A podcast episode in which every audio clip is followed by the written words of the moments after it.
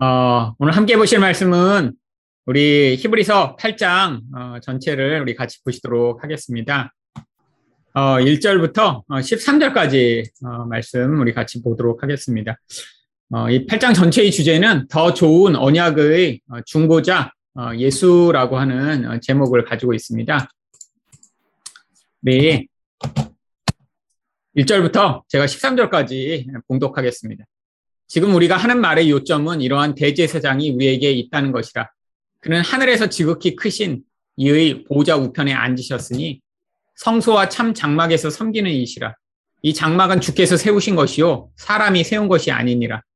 대제사장마다 예물과 제사 드림을 위하여 세운 자니 그러므로 그도 무엇인가 드릴 것이 있어야 할지니라. 예수께서 만일 땅에 계셨더라면 제사장이 되지 아니하셨 것이요 것이니 이는 이거. 잠깐만요.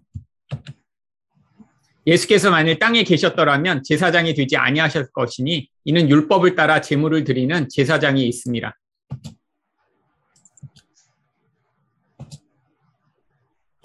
그들이 섬기는 것은 하늘에 있는 것의 모형과 그림자라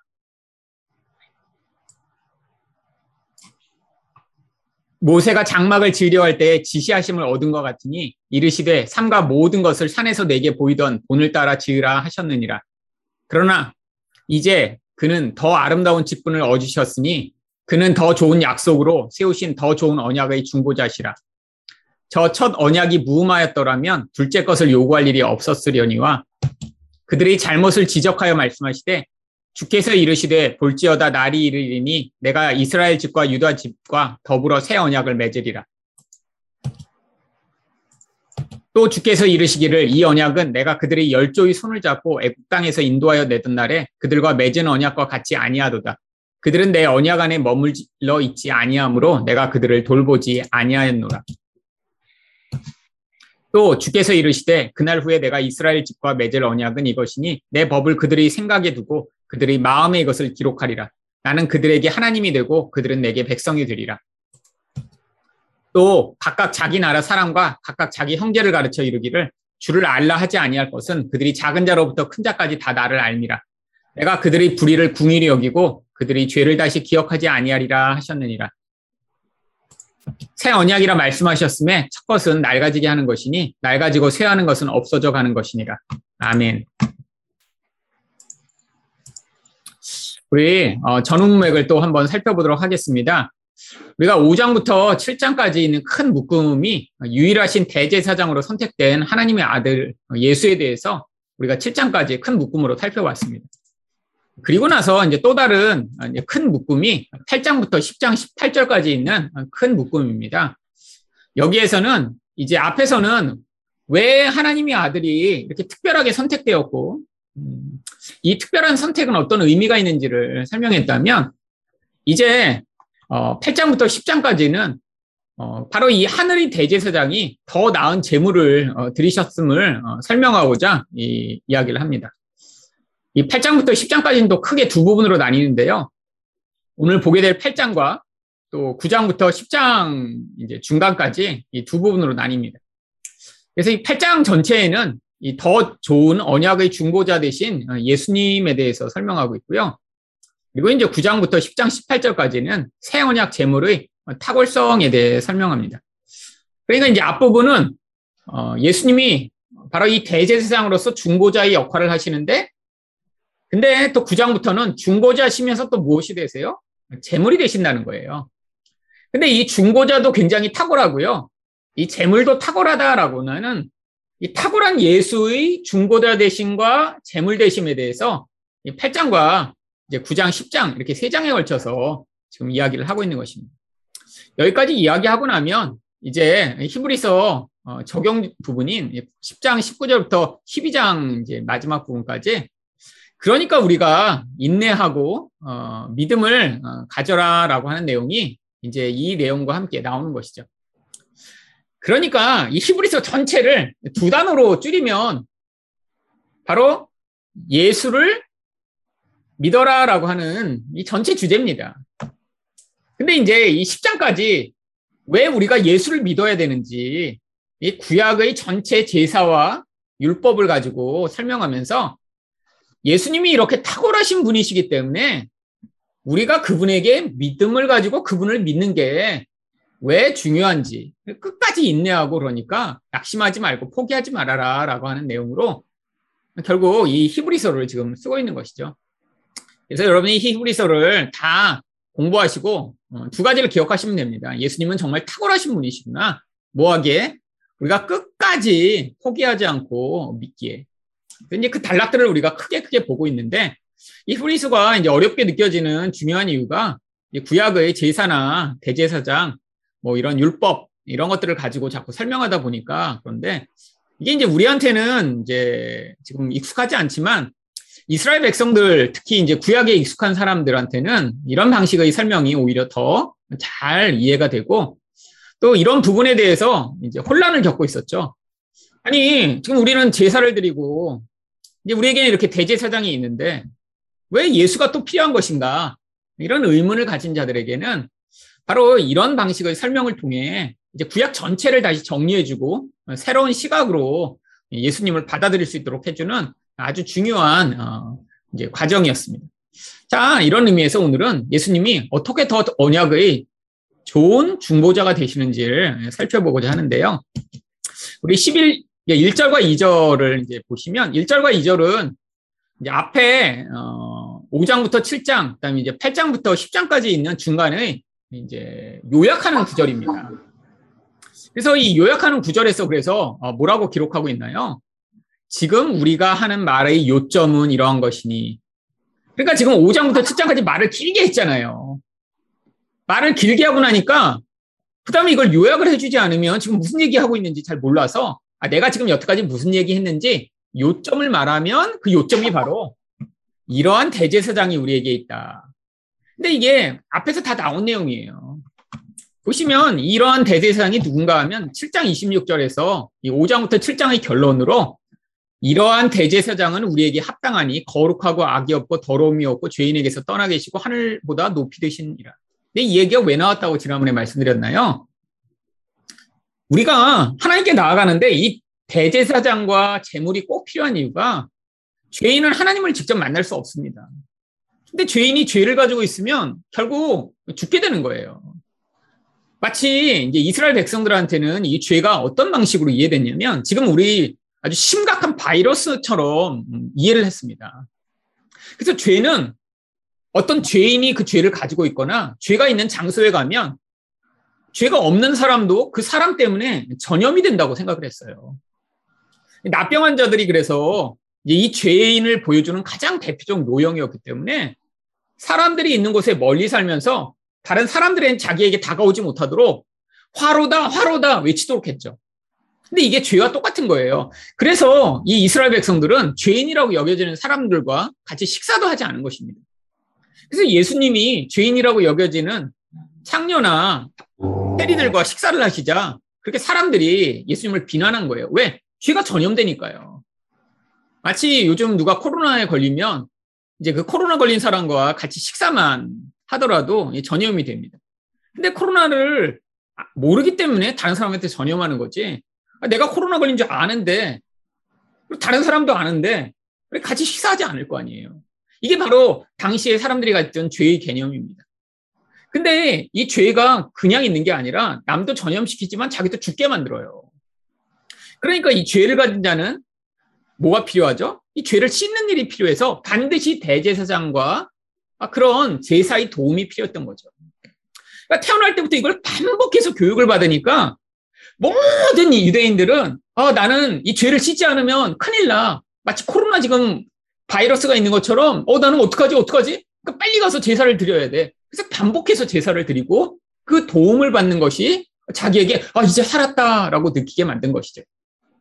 근데 이런 인간 제사장과 인간 재물이 항상 문제가 있다라고 얘기한 겁니다. 그래서 온전하신 이러한 대제사장, 어떤 제사장이요?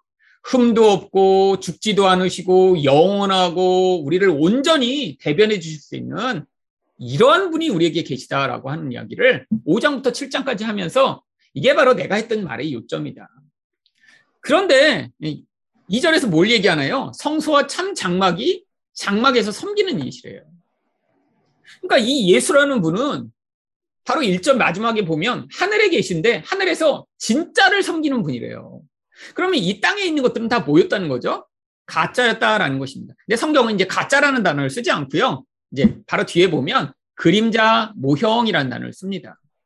이 가짜와 모형은 차이가 있어요. 제가 이제 조금 이따 설명드리려면 가짜는 진짜에게 진짜가 아닌 짝퉁을 가짜라고 얘기하는데 이 모형은 진짜가 오기까지 그 진짜를 임시적으로 보여주는 기능을 하는 것을 모형과 그림자라고 부릅니다. 그러니까 가짜라고 해서 나쁜 건 아니에요. 성경 얘기는 모형이나 그림자라고 해서 가짜처럼 진짜가 아닌 뭐 거짓말을 하는 이런 나쁜 거다 이런 의미가 아니라 진짜가 오기까지 임시적으로 사용된 거라는 거죠.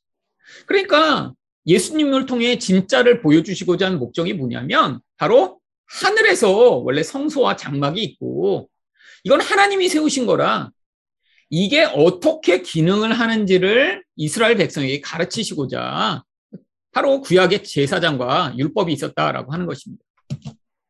그래서 하나님이 세우신 것에 대해 얘기를 하면서요. 그 다음에 이제 3절부터 어, 5절까지 바로 대제사장과 이제 이 율법들이 어떤 의미가 있었는지를 보여줍니다. 3절에 보면 예물과 제사드림을 위하여 세운 자니 대제사장이 하는 역할이었죠. 그래서 끊임없이 이런 제물을 바치는 일이 이제 3절에 보면 대제사장의 역할이었습니다. 그런데 하늘이 대제사장은 어때요? 예수께서 만일 땅에 계셨더라면 제사장이 되지 아니하셨을 것이니. 예수님의 이 대제사장 역할은 땅에 속한 게 아니라는 거예요. 그래서 예수님이 땅에 계셨으면 대제사장이 필요 없다는 거죠. 그런 역할을 하실. 왜요? 율법을 따라 예물을 드리는 제사장이 있으니까. 예수님은 율법을 따라 예물을 드리는 분이 아닙니다. 하늘에 있는 것을 대표하는 분이시라 이 땅에서 그렇게 대제사장을 세워 누군가의 죄를 대신할 그런 역할을 할 필요가 없었다는 거죠. 그래서 그 다음 5절에 그 핵심적인 내용을 이렇게 얘기하죠. 그들이 섬기는 것은 하늘에 있는 것의 모형과 그림자였다. 결국 이스라엘 백성들 가운데 하나님이 대제사장을 통해 끊임없이 제사를 드리게 하시고 그들이 하나님 앞에 예물을 드렸던 건 다 그림자며 어, 또 모형이었다는 거예요. 이 모형과 그림자의 내용이 바로 영원하고 미래에 나타날 실체를 현재 이 세상에서 눈에 보이는 형태로 드러낸 임시적인 것이라고 하는데 여러분 이 모형이라는 얘기는 제가 정말 굉장히 많이 어, 사용하던 단어입니다. 여러분이 구약의 제사제도 뭐 이것만 모형이 아니라 심지어는 많은 인물들도 다 예수 그리스도와 죄인의 모형들이죠. 여러분 사울 바로 대표적인 우리들의 모형들입니다. 어떤 우리들이요? 바로 옛사람으로 말미암아 하나님처럼 되어 왕이 돼 내 뜻대로 살려고 하는 자들의 모형이요. 다윗은요, 바로 우리를 온전히 통치하시는 예수 그리스도의 모형이지만, 하지만 성경이 참 멋진 점은 한 사람을 통해 어떤 때는 예수님을 보여주기도 하고, 어떤 때는 죄인임을 보여주기도 하죠. 이게 모형이라는 거예요. 실체가 앞으로 나타날 건데 그 전에 임시적으로 지금 그 실체가 오기 전에 보여주던 거예요. 그래서 구약에 있던 모든 것이 이 예수 그리스도를 통한 것을 보여주는 그림이었습니다. 근데 이제는 더 이상 이 모형과 그림자가 필요 없게 됐죠. 왜요?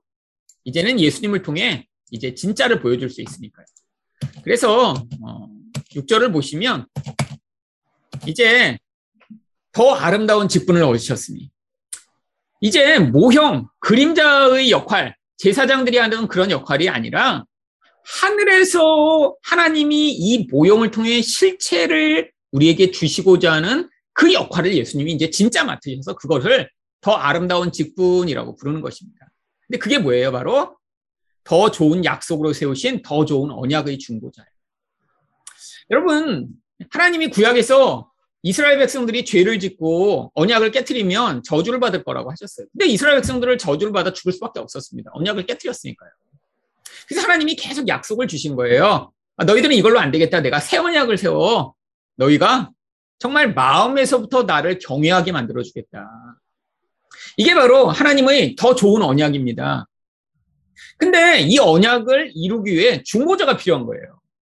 사람 자체가 구약에는 다 나쁜 놈들만 있다가 신약에는 좋은 사람이 온 게 아니라 이제는 우리가 이렇게 실패해도 온전한 중보자가 오셔서 우리의 실패를 덮고 우리를 도와줄 분이 계시다면 우리가 실패해도 괜찮잖아요.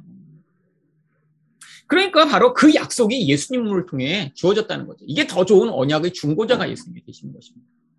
여러분, 그래서 우리가 이제는 안심할 수 있어요. 우리 자꾸 실패합니다. 넘어집니다. 우리 자꾸 연약하고 자꾸 무너지죠. 찬양에도 늘 부르는 거 아니에요. 여러분, 예수를 20년 믿어도 넘어지고 30년 믿어도 실패하는 경우 있습니다. 근데도 우리가 어떻게 하면 된다는 거예요?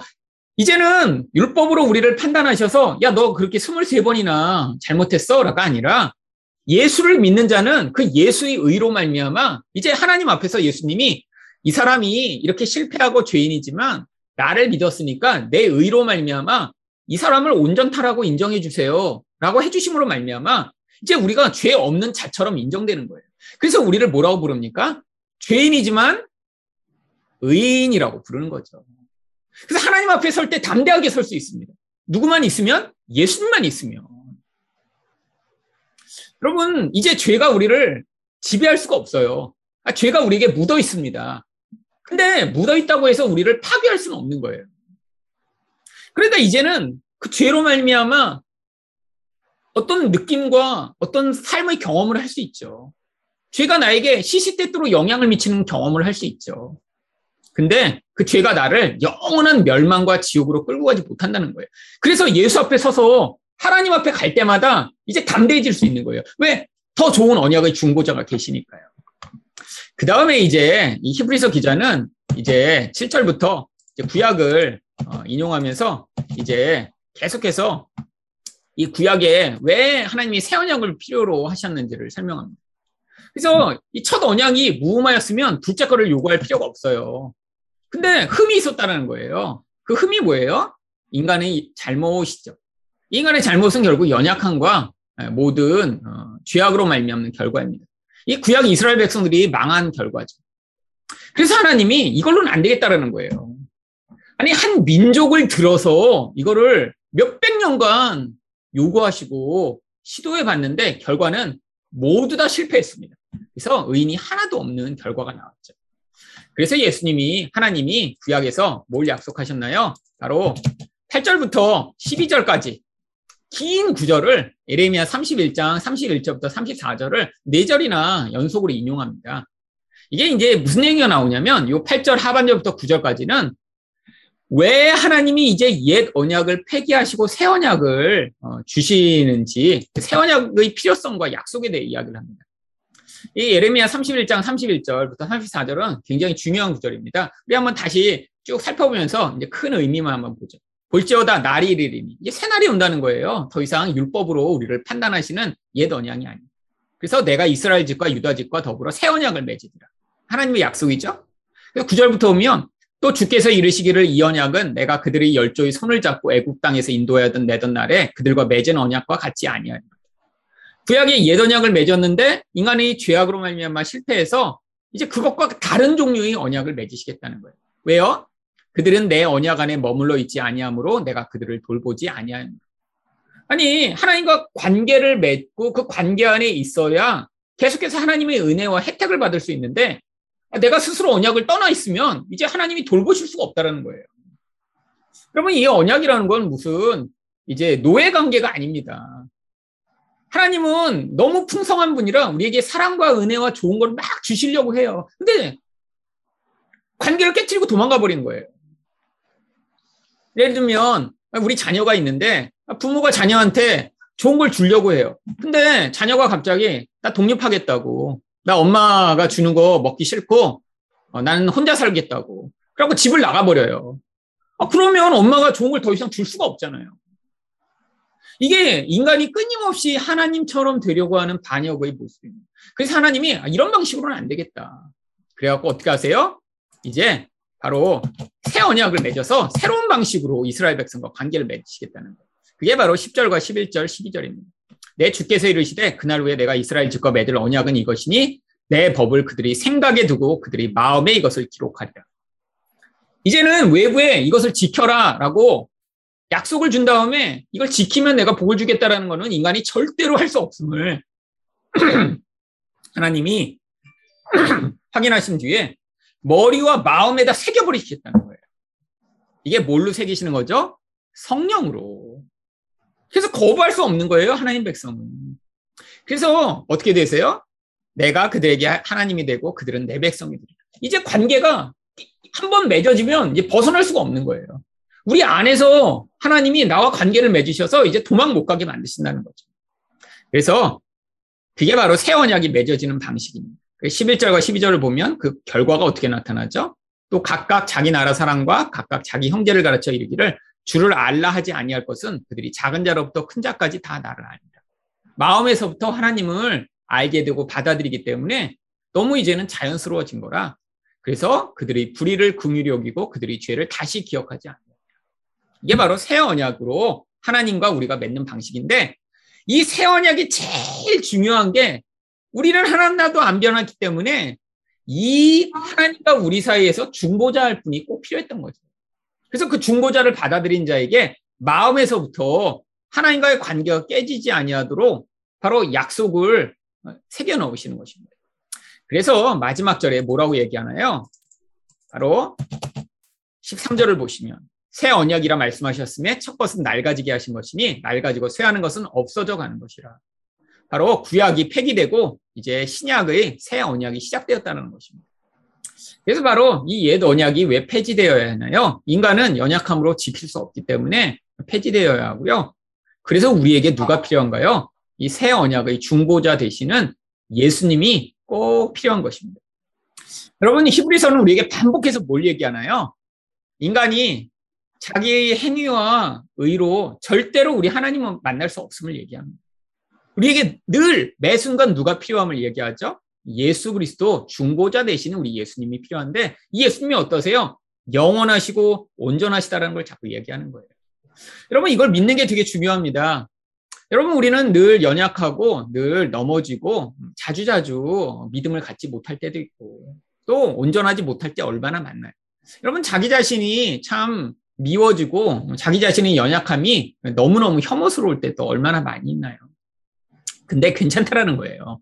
그때마다 내가 왜 이렇게 못하지? 나는 이런 기준도 왜 이르지 못하지? 나는 언제나 온전한 사람으로 변화될까? 여러분, 그렇게 자책하는 게 아니라 그때마다 예수를 바라보라는 거예요. 여러분, 연약함을 우리에게 남겨주신 진짜 이유는 너는 바보고 너는 죄인이고 넌 나쁜 놈이야 라고 우리에게 손가락질하고자 하시는 것이 아니라 그 연약함을 통해 예수를 끝까지 붙드는 자 되도록 이 연약함을 우리가 바라보도록 하신 것입니다. 여러분 그래서 이 히브리서를 배우시며 아 내가 오늘도 이 온전하시고 끝까지 나를 용납하시며 하나님의 그 온전한 은혜의 자리로 이끄시는 예수님을 끝까지 포기하지 않고 바라봐야겠구나를 여러분이 배우시면 이 히브리서 말씀을 잘 배우고 계신 것입니다.